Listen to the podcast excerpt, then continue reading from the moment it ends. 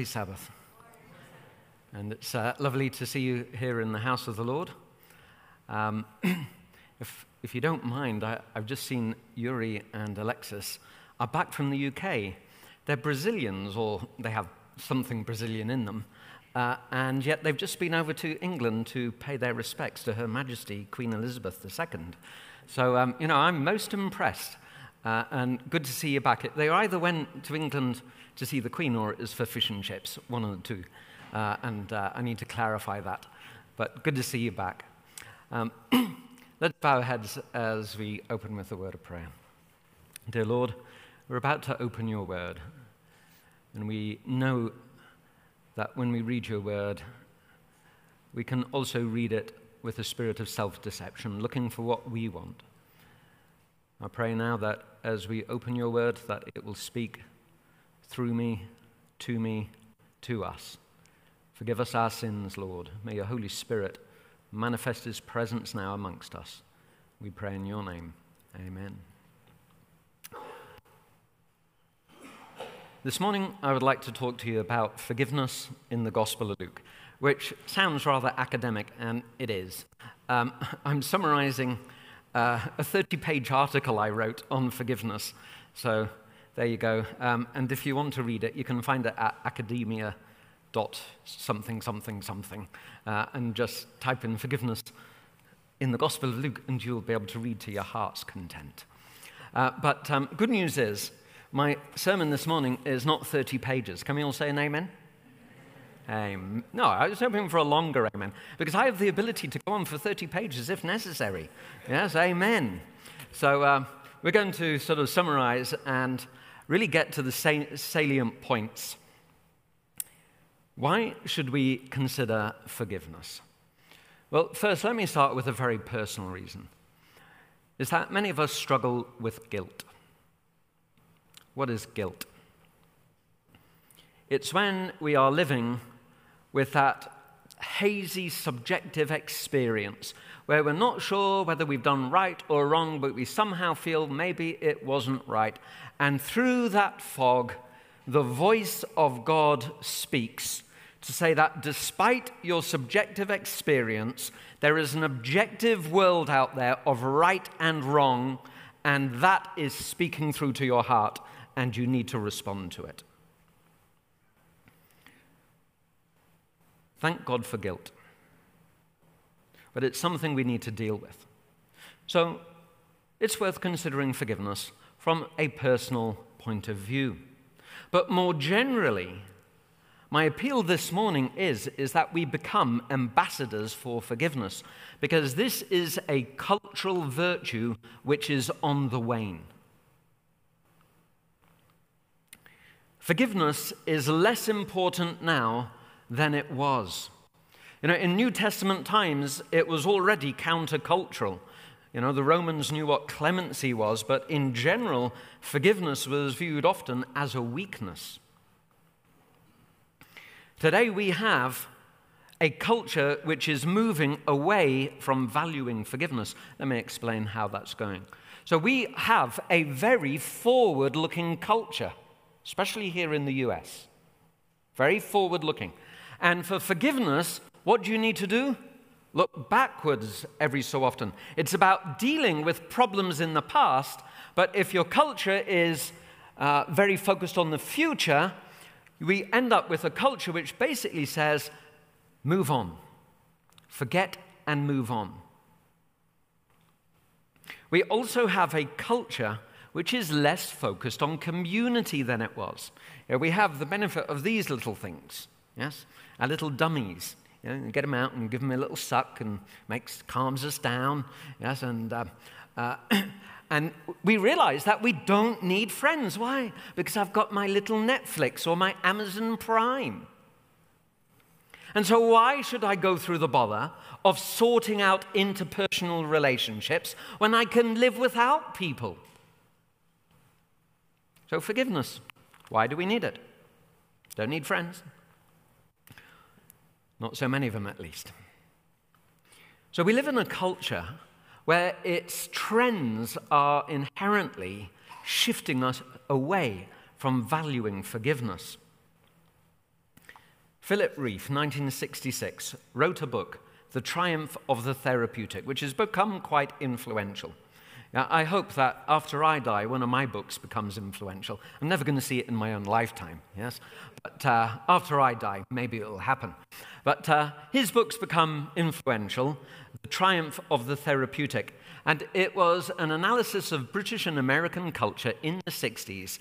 And he charts a shift away from what he describes as a moral demand system based on biblical ideas of right and wrong, where our goal in life is to do the right and avoid the wrong, a moral demand system.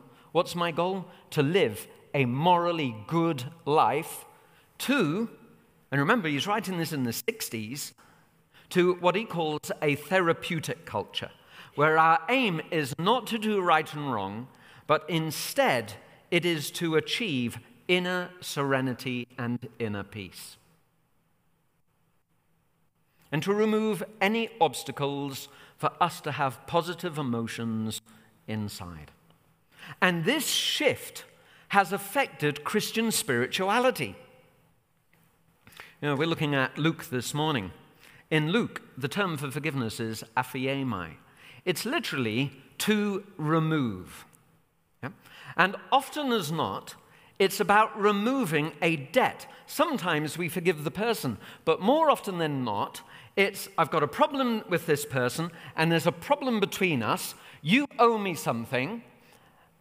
One person describes it as the forgiveness of a justice debt, a laying aside of one's legal rights. You owe me this? Hmm. Am I going to demand you pay it? No, I'm not. Now, bear in mind that justice is also a strong biblical value. Justice. But justice on its own has a tendency to bite us. And the reason is, is that today's victim is tomorrow's perpetrator. So when we have a culture which is promoting justice, justice, justice, and there's no mercy, we end up with a brutally cruel environment and culture. Forgiveness has become something of the inner self, intensely psychologically, psychological, inward looking. Today, we view forgiveness as a mechanism for changing my emotions, my outlook to the world, rather than a process of restoring relationships when right has not been done. I mean, just forgive it, think of it. If we've shifted from a moral demand system with right and wrong to a therapeutic culture, there's no such thing as sin. And if you don't have sin, why do you need forgiveness? It's just not necessary anymore. So that's the culture that we live in. But this morning, I would like to appeal to you that we need to take forgiveness seriously. Because our culture isn't God, God is God. And He is the one who decides what's right and wrong. It's that simple. So this morning, I'm going to share with you a three point sermon. Yeah? When I was in Nipper, my dad explained to me how to preach. He was a pastor. Yeah? You have a top and a tail, introduction, conclusion, and then you have three points. You read a Bible verse, you explain it, you illustrate it. Another Bible verse, explain, illustrate, and then do it a third time. And by and large, the members are happy. Okay? By and large. Right? So we've got a three point sermon this morning. And my three points are this forgiveness costs, forgiveness saves, and forgiveness transforms. Forgiveness costs, forgiveness saves, and forgiveness transforms. So, Forgiveness. How does it cost? Well, let's turn to Luke chapter 3. Luke chapter 3, and here we have the narrator's summary of John the Baptist's sermon that he was preaching. John the Baptist is out in the wilderness preparing the way for the Lord. And in verse 3, we read that he went into all the region around Jordan proclaiming. So, this is his proclamation. This is his single, narrow, dominant thought of his sermon. Proclaiming a baptism of repentance for the forgiveness of sins. Now, you know, this is a little ambiguous because, you know, whenever you have the word of in English, those of you who've been my students in Greek, you'll know that whenever you have of, know, you have to scratch your head and think, what's going on here? So, uh, an example would be love of God. Yeah, the love of God.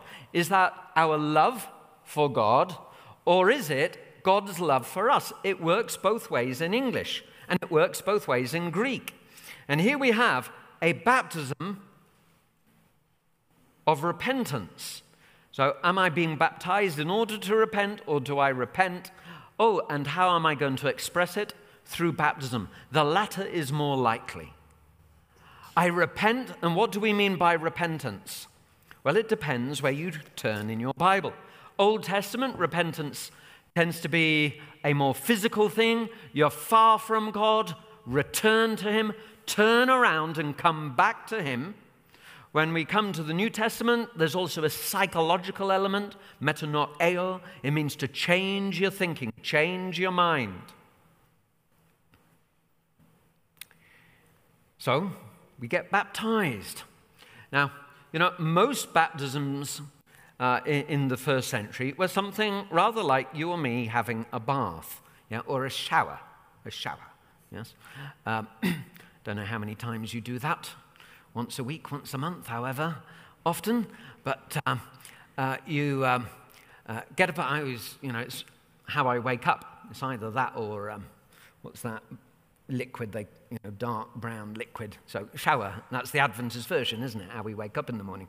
So you get up, you go into the shower, uh, and you come out clean and awake, and that's your average baptism in the in Jewish world.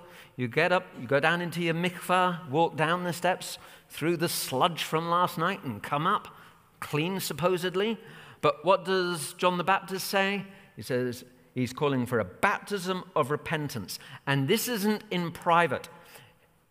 If you sinned in public, you repent in public. If you sin in private, you repent in private. And here he's saying there needs to be a practical demonstration of repentance. Hmm. We'll see why in a minute. A baptism of repentance for the forgiveness of sins. Huh.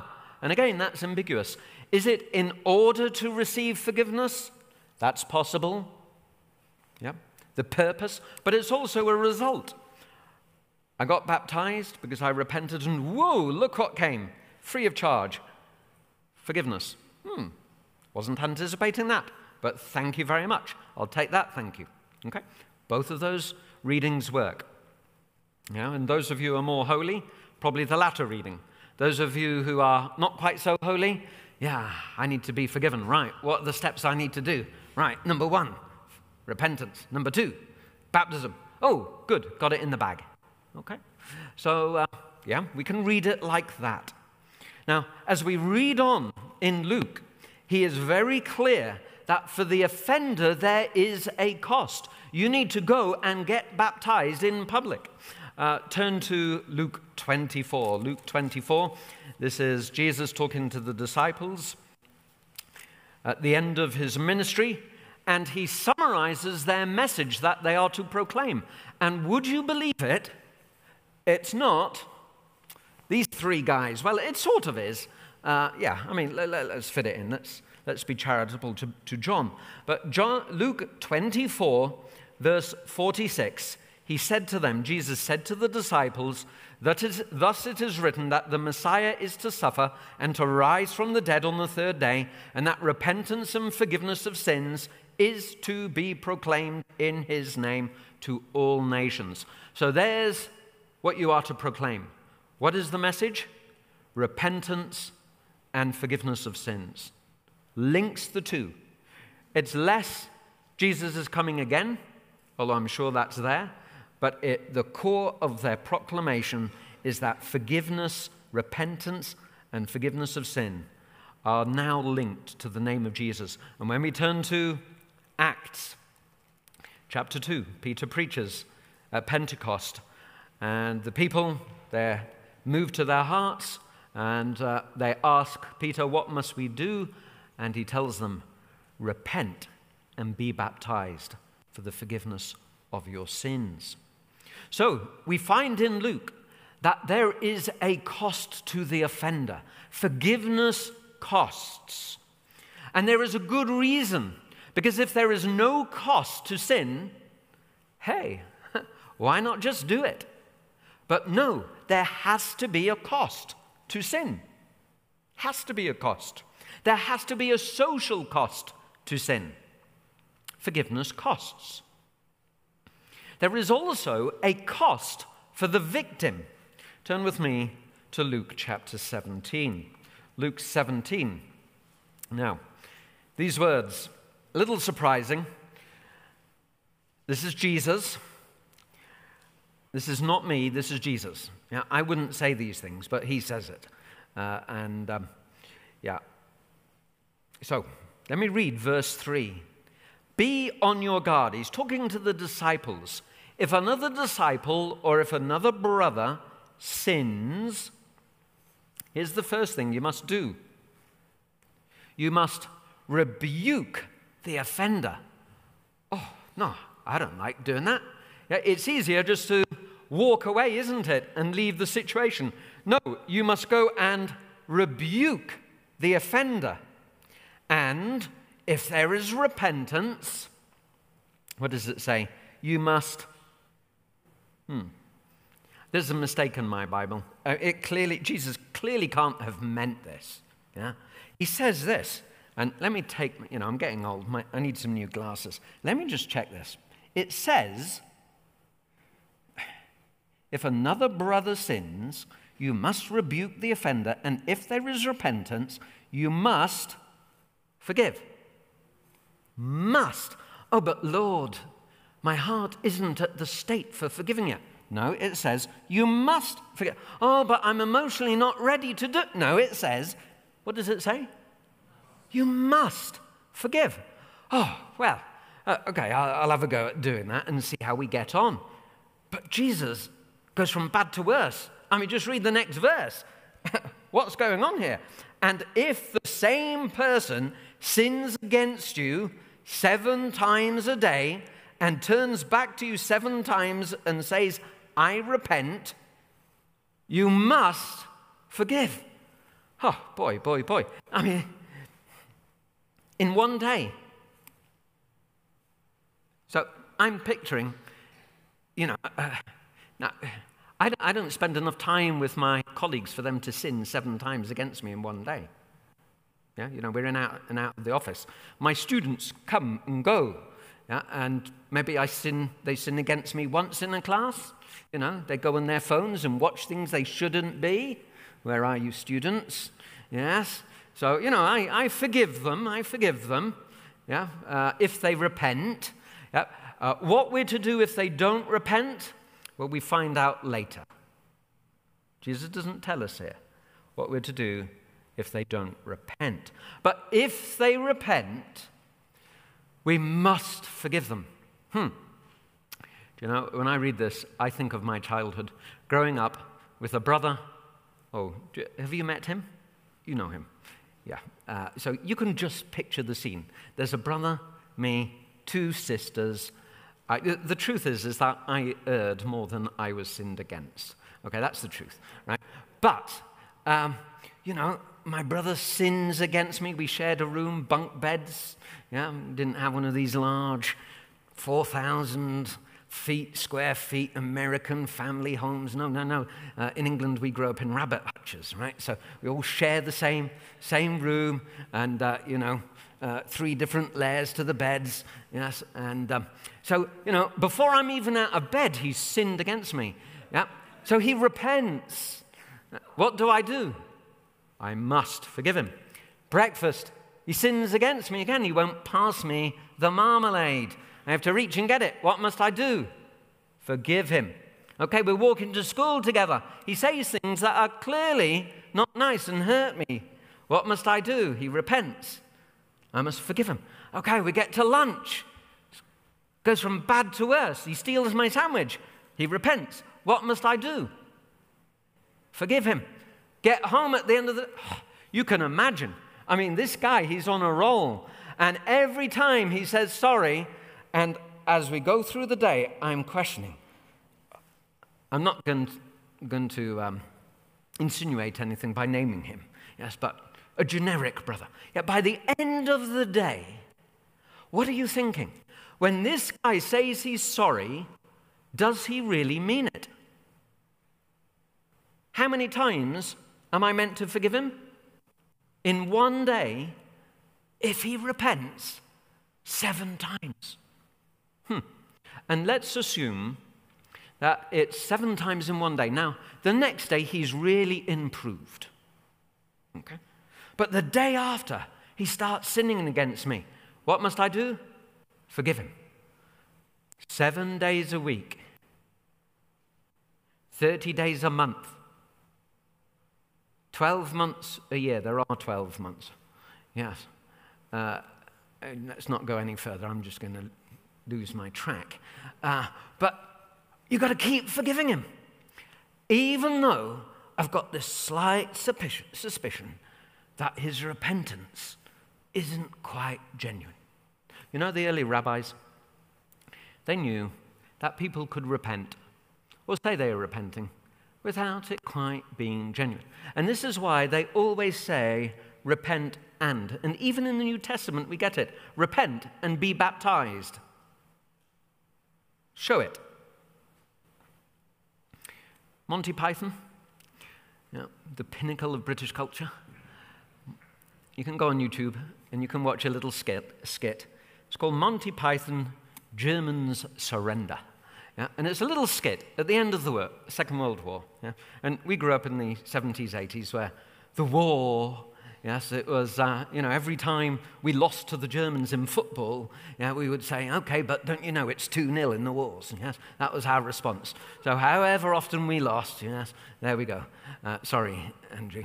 But, um, uh, you know, so we've got this, this little scene where we've got British general sitting at a table and he's with his colleague. There's a soldier in the room, standing guard, British soldier.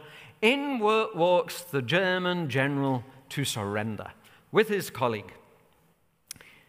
And the British general says, Here's the first thing you must do, and you need to sign the papers. He says, All German land and air forces must cease operations and hand in their weapons. Are you ready to agree? Jawohl. Yes, sir. Signs.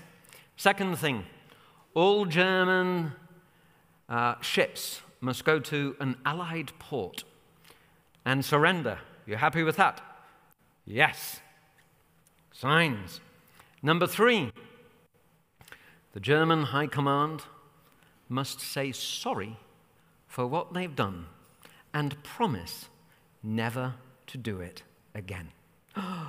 Oh, I can't do that, says the German general. I can't possibly say that. Well, if you don't, we're going to flatten Berlin. And he explains it. The, his colleague explains it to him. How flat? As flat as a pancake. Ooh. Okay. Sorry. No, no, that wasn't loud enough. Sorry. That was too fast. Come on. Come on. Let's have a genuine repentance. Okay, on behalf of the German High Command, I apologize and we promise never to do it again. Thank you. And as he's giving him the paper to sign, the soldier in the corner says, Sir, you should know that he had his fingers crossed. Repentance. How do you know it's genuine? Jesus doesn't say, forgive them when you are sure that their repentance is genuine. There is a cost to forgiveness. There's a cost. The offender needs to demonstrate their repentance, and the victim must forgive. Must forgive. Hmm. Okay, let's make this a little more positive. Forgiveness saves. Forgiveness saves. Let me share with you a chicken and egg situation, theological conundrum that we've got in the Gospel of Luke. Turn back to chapter 6, Luke 6. And I'll summarize this and then we'll unpack it and go through in a little more detail. Verse 36 describes how we are to imitate our Father in heaven. Verse 36, chapter 6, Jesus says this Be merciful, just as your Father is merciful. So, what's going on there? He's saying, Your Father in heaven is merciful, and what are we to be? Merciful like Him. So, here is the chicken. Yeah? We are to be like, to imitate, to reflect our Father in heaven. But here is the egg He imitates us at the same time. So we read verse 37, end of verse 37 Forgive, and you will be forgiven. And in context, this is God forgiving you. So here is the problem we reflect His mercy, but His mercy reflects us. When He forgives us, He forgives us because we forgive others, and we forgive others because we're reflecting Him. It's a chicken and egg situation. Let's just unpack it in, in a little more detail. Verse 36. This is summary of the preceding verses. Verse 27. Jesus says, "But I say to you that listen. Love your enemies, do good to those that hate you, bless those that curse you, pray for those that abuse you. If anyone strikes you on the cheek, offer the other also. From anyone who takes away your coat, do not withhold even your shirt. Give to everyone who begs from you, and if anyone takes away your goods, do not ask for them again. Do to others as you would have them do to you. So, hmm, this is really a summary of what it means to reflect a merciful God out in our relationships. So, love your friends? Sure. Who are we to love? Our enemies. Enemies. Okay. So, what is he saying? When they hate you, what does justice permit us to do? Hate back. Eye for an eye, tooth for a tooth. You hated me, I hated you. Hey, we're quits. What does mercy say? Do good to those who hate you. When they curse you, what are we to do? Hmm. Now, I shared this in the, uh, it's not in my notes, but I shared it this morning. Uh, so, you know, when I was a pastor, we would go out ingathering, yeah, where you go out collecting for um, missions. Uh, and um, when I started off as an intern pastor, you know, uh, I, I, remember one day I went out ingathering with um, my senior pastor, Pastor Massey. You know, he was from India. And um, we were going around Birmingham, and we went to this, I went to this car sales place, and they were just rude to me. So I came out and I, I said, Pastor Massey, yeah, I'm just going to try something, you know. Uh, they were really rude to me in there. I'm just going to, like a prophet, give a curse on them. And next year, when I come back, I'm going to see whether they've gone out of business or not. See if it works. Yeah, would you mind, Pastor Massey? Yeah, and um, I, you know, thankfully, thankfully, I've started reading the Bible a little more, and I've read these verses. Yeah, and I don't know whether that uh, uh, that business is still in operation. Who knows? I mean, we could go and see uh, whether my curse worked. But really, what am I being asked to do? Instead of sending out a curse, bless them. Hmm. When they abuse you, pray for them. When they strike you, what are you about to do? I mean, this is our natural response, isn't it? Strike back? Says no. Go against your instinct, your demand for justice, and mix some mercy in there.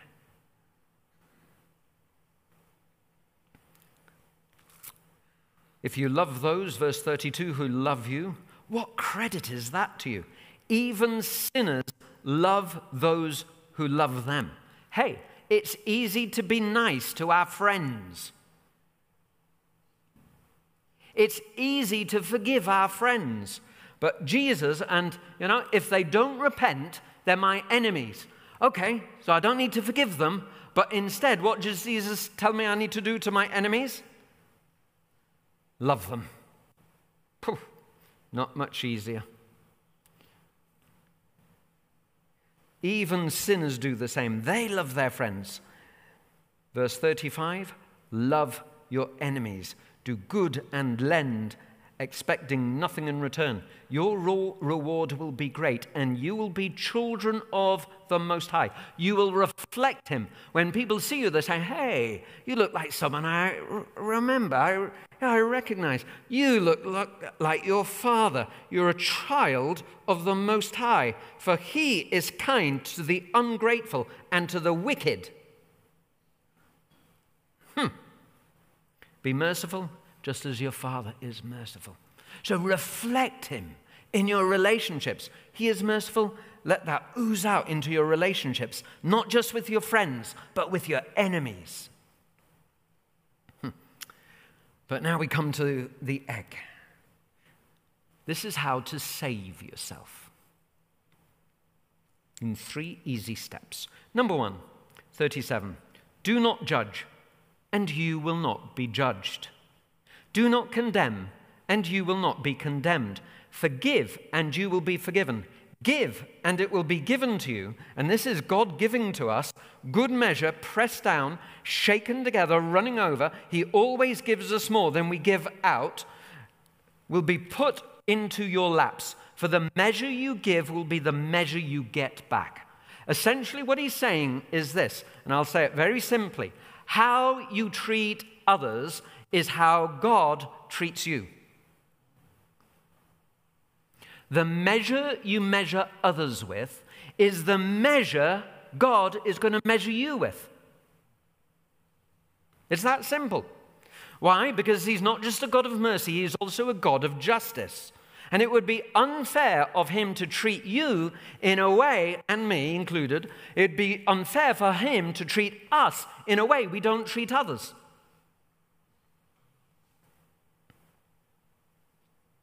Forgive, and you will be forgiven. You want to save yourself? Go out and do some forgiving. Lord's Prayer, the unauthorized version in Luke 11. I mean, n- nobody knows this version, but Jesus just says, Forgive us, uh, yeah, forgive us our sins as we uh, forgive those who sin against us. Now, the King James Version, the authorized version, is Matthew 6. Turn with me to Matthew 6. And there in Matthew 6, that little clause that we've got in the Lord's Prayer is the only one that Jesus takes time to explain. Matthew 6, verse 12. Forgive us our debts as, it's conditional as. Okay? As. There's a condition. What must we do to get our sins forgiven? What must we do? Forgive those who sin against us. Ha! Huh. Let me make it really clear. Jesus unpacks it just in case the disciples didn't get it, the crowd didn't get it. Verse 14 For if you forgive others their trespasses, your heavenly Father will also forgive you. It's conditional. But if you do not forgive others, neither will your Father forgive your trespasses. Forgiveness saves. Forgiveness costs, but it also saves. You want to save yourself? Treat others in the same way you want your God to treat you forgive them. And then the Lord looks and says, Oh, they're reflecting me. Wow. I better carry on forgiving them a little more. Hmm. Do you know? It's almost as if we've got a spirituality for the holy and a spirituality for the not so holy, right? So, for the spirituality for the holy, now, you guys are all the holy, aren't you, right? So, you read, going back to Luke chapter 6, yeah, you are the chicken. Oh, we get up in the morning and we want to be merciful to others. Why? Because we've been impressed with the beauty of God's character, and I just want to reflect that in my relationships with others. But let's pretend there's some outside who haven't quite achieved our level of maturity. I'm appealing to self survival. Forgive so that you survive Judgment Day, because the Lord will then forgive you. Forgiveness saves. Now, actually, you know, this isn't, there's a, there's a, a weakness to this, and uh, it's highlighted uh, by Augustine, the church father. Uh, he, he describes those verses we just read in Luke. And he describes what was going on in the church, and this is what was happening, right? So, according to this theology, uh, you can get up in the morning and you can say, Right, Lord, I've forgiven my brother, I've forgiven my sister, I've forgiven my mum and dad, I've forgiven my work colleagues. Right, now, party time. I can go out and do what I want because, because I'm forgiving others, what's the Lord going to do to me? Forgive me. Right, time to hit the streets. Yeah, and the Lord, He's just going to look down with mercy upon me. Why? Because I've forgiven everybody I can think of in my life. Mm-mm. It becomes an excuse to justify sin. This is why we don't just need justice, we don't just need forgiveness, we also need faithfulness. But that's another sermon. Okay, forgiveness costs, forgiveness saves, forgiveness also transforms. Turn with me to Luke 7, our scripture reading. And I'm going to read verses 36 down to verse 39. And just listen to how Luke tells the story. He wants you to know that Jesus went into a certain person's house. Just listen. One of the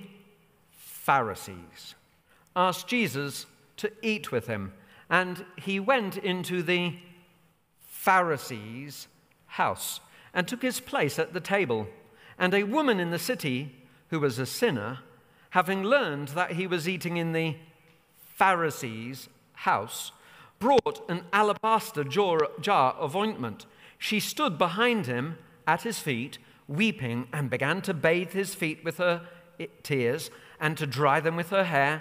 And she continued kissing his feet and anointing them with the ointment. Now, when the Pharisee who had invited him saw it, he said to himself, If this man were a prophet, he would have known who and what kind of woman this is who is touching him, that she is a sinner. Jesus went into whose house? A Pharisee's house. Just in case we didn't get it. Four times we're told a Pharisee's house. Now, when you're reading the Gospel of Luke, usually one story will develop themes in the previous chapter or previous section. it's a, in Mark, they tend to be more isolated, episodic. So we read the previous verses, and guess what Jesus is talking about? The Pharisees. So let's look at verse 30. But by refusing to be baptized by him, by John the Baptist, Jesus is talking about John the Baptist's ministry, by refusing to be baptized by him, the Pharisees and the lawyers rejected God's purpose for themselves. So, who are the Pharisees? Those who didn't respond to John the Baptist's call to repent. Hmm. So Jesus is going into a house with a Pharisee, someone who may not have repented. They also accuse Jesus and John, read verse 33 For John the Baptist has come eating no bread and drinking no wine, and you say, he has a demon. The Son of Man has come eating and drinking, and you say, Look, a glutton and a drunkard, a friend of tax collectors and sinners. See, whatever you do, you try the blunt prophetic approach, or you try the softly, softly, love them in approach. Neither works. Hmm. And here we've got an unrepentant Pharisee. And they claim that Jesus eats and drinks with sinners and tax collectors. So I'm a little confused now because Jesus is with a Pharisee, and yet what is he doing with him? He's gone to eat with him. I thought Jesus only ate with sinners and tax collectors. Maybe there's hope for this chap still. Hmm. Well, the other character in the story is a woman in the city who was a sinner. Hmm. We read the previous verse to the story. Look at verse 35. Maybe this is an allusion to her, just a suggestion. Nevertheless, wisdom. Who is wisdom? Wisdom is in the Old Testament the personification of Yahweh. Read Proverbs. It's his teaching mode, it's his teaching presence. Nevertheless, wisdom is vindicated by all her children. And in this story, we have someone who vindicates Jesus, the woman. Maybe she is one who is inhabited by wisdom. Chapter 8 tells us that there were women who followed Jesus. Look at verse 2. As well as some women who had cured, who had been cured of evil spirits and infirmities. Mary, called Magdalene, from whom seven demons had gone out, and Joanna, the wife of Herod's steward Chuza, and Susanna, and many others who provided for them out of their resources. There were these rich women who followed Jesus and they paid his gas bill, they paid his electricity bill, they paid his taxes, they paid his grocery bill. They were his patrons. And one of them is Mary. And we have a woman in this story who's clearly got enough money to buy alabaster and precious ointment and to pour it out on him. She is both a sinner and a rich woman. Maybe she's one of the, maybe this is Mary. And if we push it even further, what a miracle. She's been transformed from being inhabited by demons to being inhabited by wisdom, the presence of God Himself. Forgiveness transforms. Well, the Pharisee, he thinks two things. True prophets would not allow a sinful woman to do this. Hmm. Jesus is allowing the sinful woman to touch him, therefore, he can't be a true prophet. That's his logic. Jesus reads his heart. it's one of the scariest things to think about. Because the sins we treasure most are the ones that are deepest within us. He reads his heart and now he personalizes it. Simon. I've got a little story to share with you. And this isn't just to you, Simon, it's for everyone. I'm deliberately not going to put in a load of detail so that anybody who reads this can read it as applying to them. Hmm. There was a certain creditor who had two debtors. One owed 500 denarii. A denarii is about a day's wage. So think of it maybe a year and three months' wages, however much that is. 50,000, 40,000, 50,000, 60,000, 70,000 dollars, whatever you're on, $100,000. There was another who owed 50, so maybe a month and a half's wages. When they could not pay, he cancelled. the Greek word is literally, he graced them.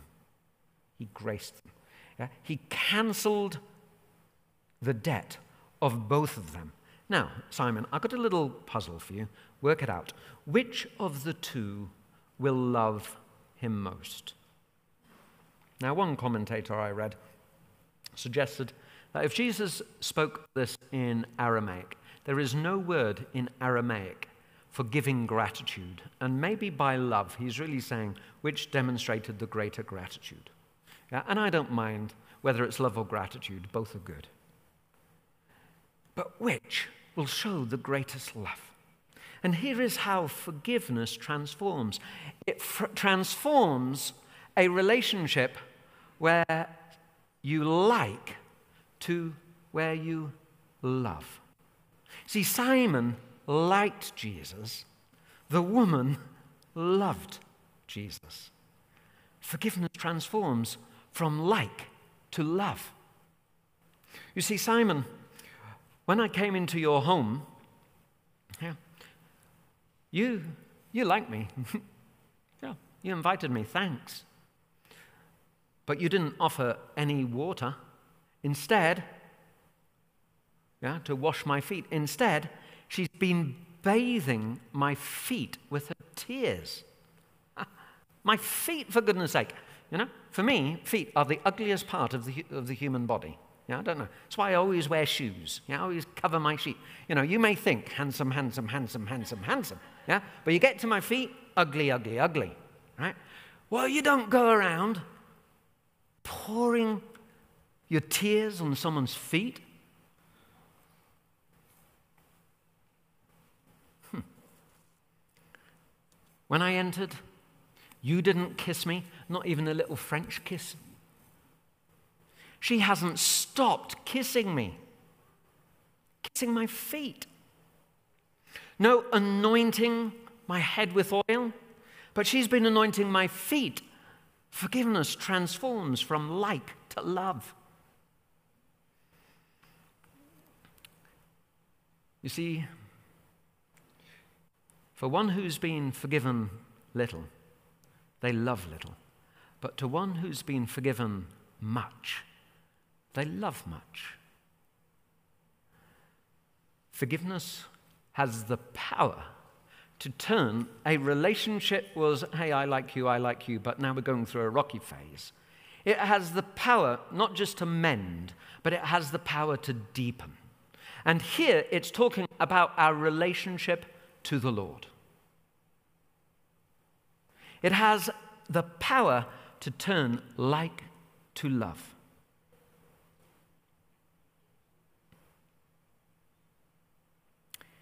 Jesus then concludes by turning to the woman. Verse 48. Then he said to her, let me just pause here. You know, as I was reading through this, and I don't know whether I'm just dreaming here, but go back. You know, Jesus speaks to the woman. This is the first time he's acknowledged her, right? You go back to the description in verse 38 of what the woman was doing. What was she doing? Just count the number of verbs. She stood behind him, weeping, number two. She began to bathe his feet with her tears, number three. Number four, to dry them with her feet, uh, dry them with her hair. Number four. Then she continued kissing his feet, number five. And number six, anointing them with the ointment. Six verbs. The seventh verb is that Jesus speaks to her. And she, he speaks these words Your sins are forgiven.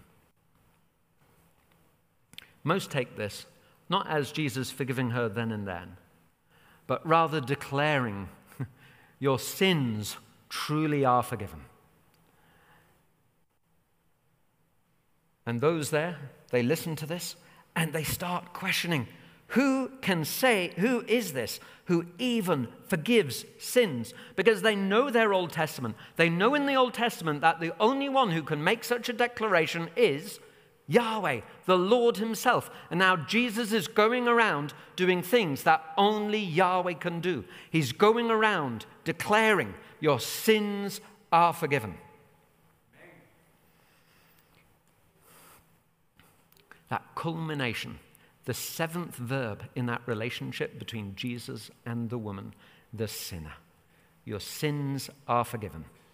And then he declares, Your faith has saved you. Go in peace. Forgiveness costs, forgiveness saves, but forgiveness also transforms. It has the ability to turn guilt into love. What a power! It has the ability to mend relationships. Lord, may we just care about them. It has the ability to heal our past and to give us a better future. My prayer is, is that if we have some issue between a brother or a sister, that we will go through the steps, whether we are victim or whether we are perpetrator. If something doesn't come to mind, may we also be advocates for forgiveness. For a culture without forgiveness becomes brutal and harsh. Saints, forgiveness costs, forgiveness saves, and forgiveness transforms. May the Lord bless us as we meditate upon His word. Amen.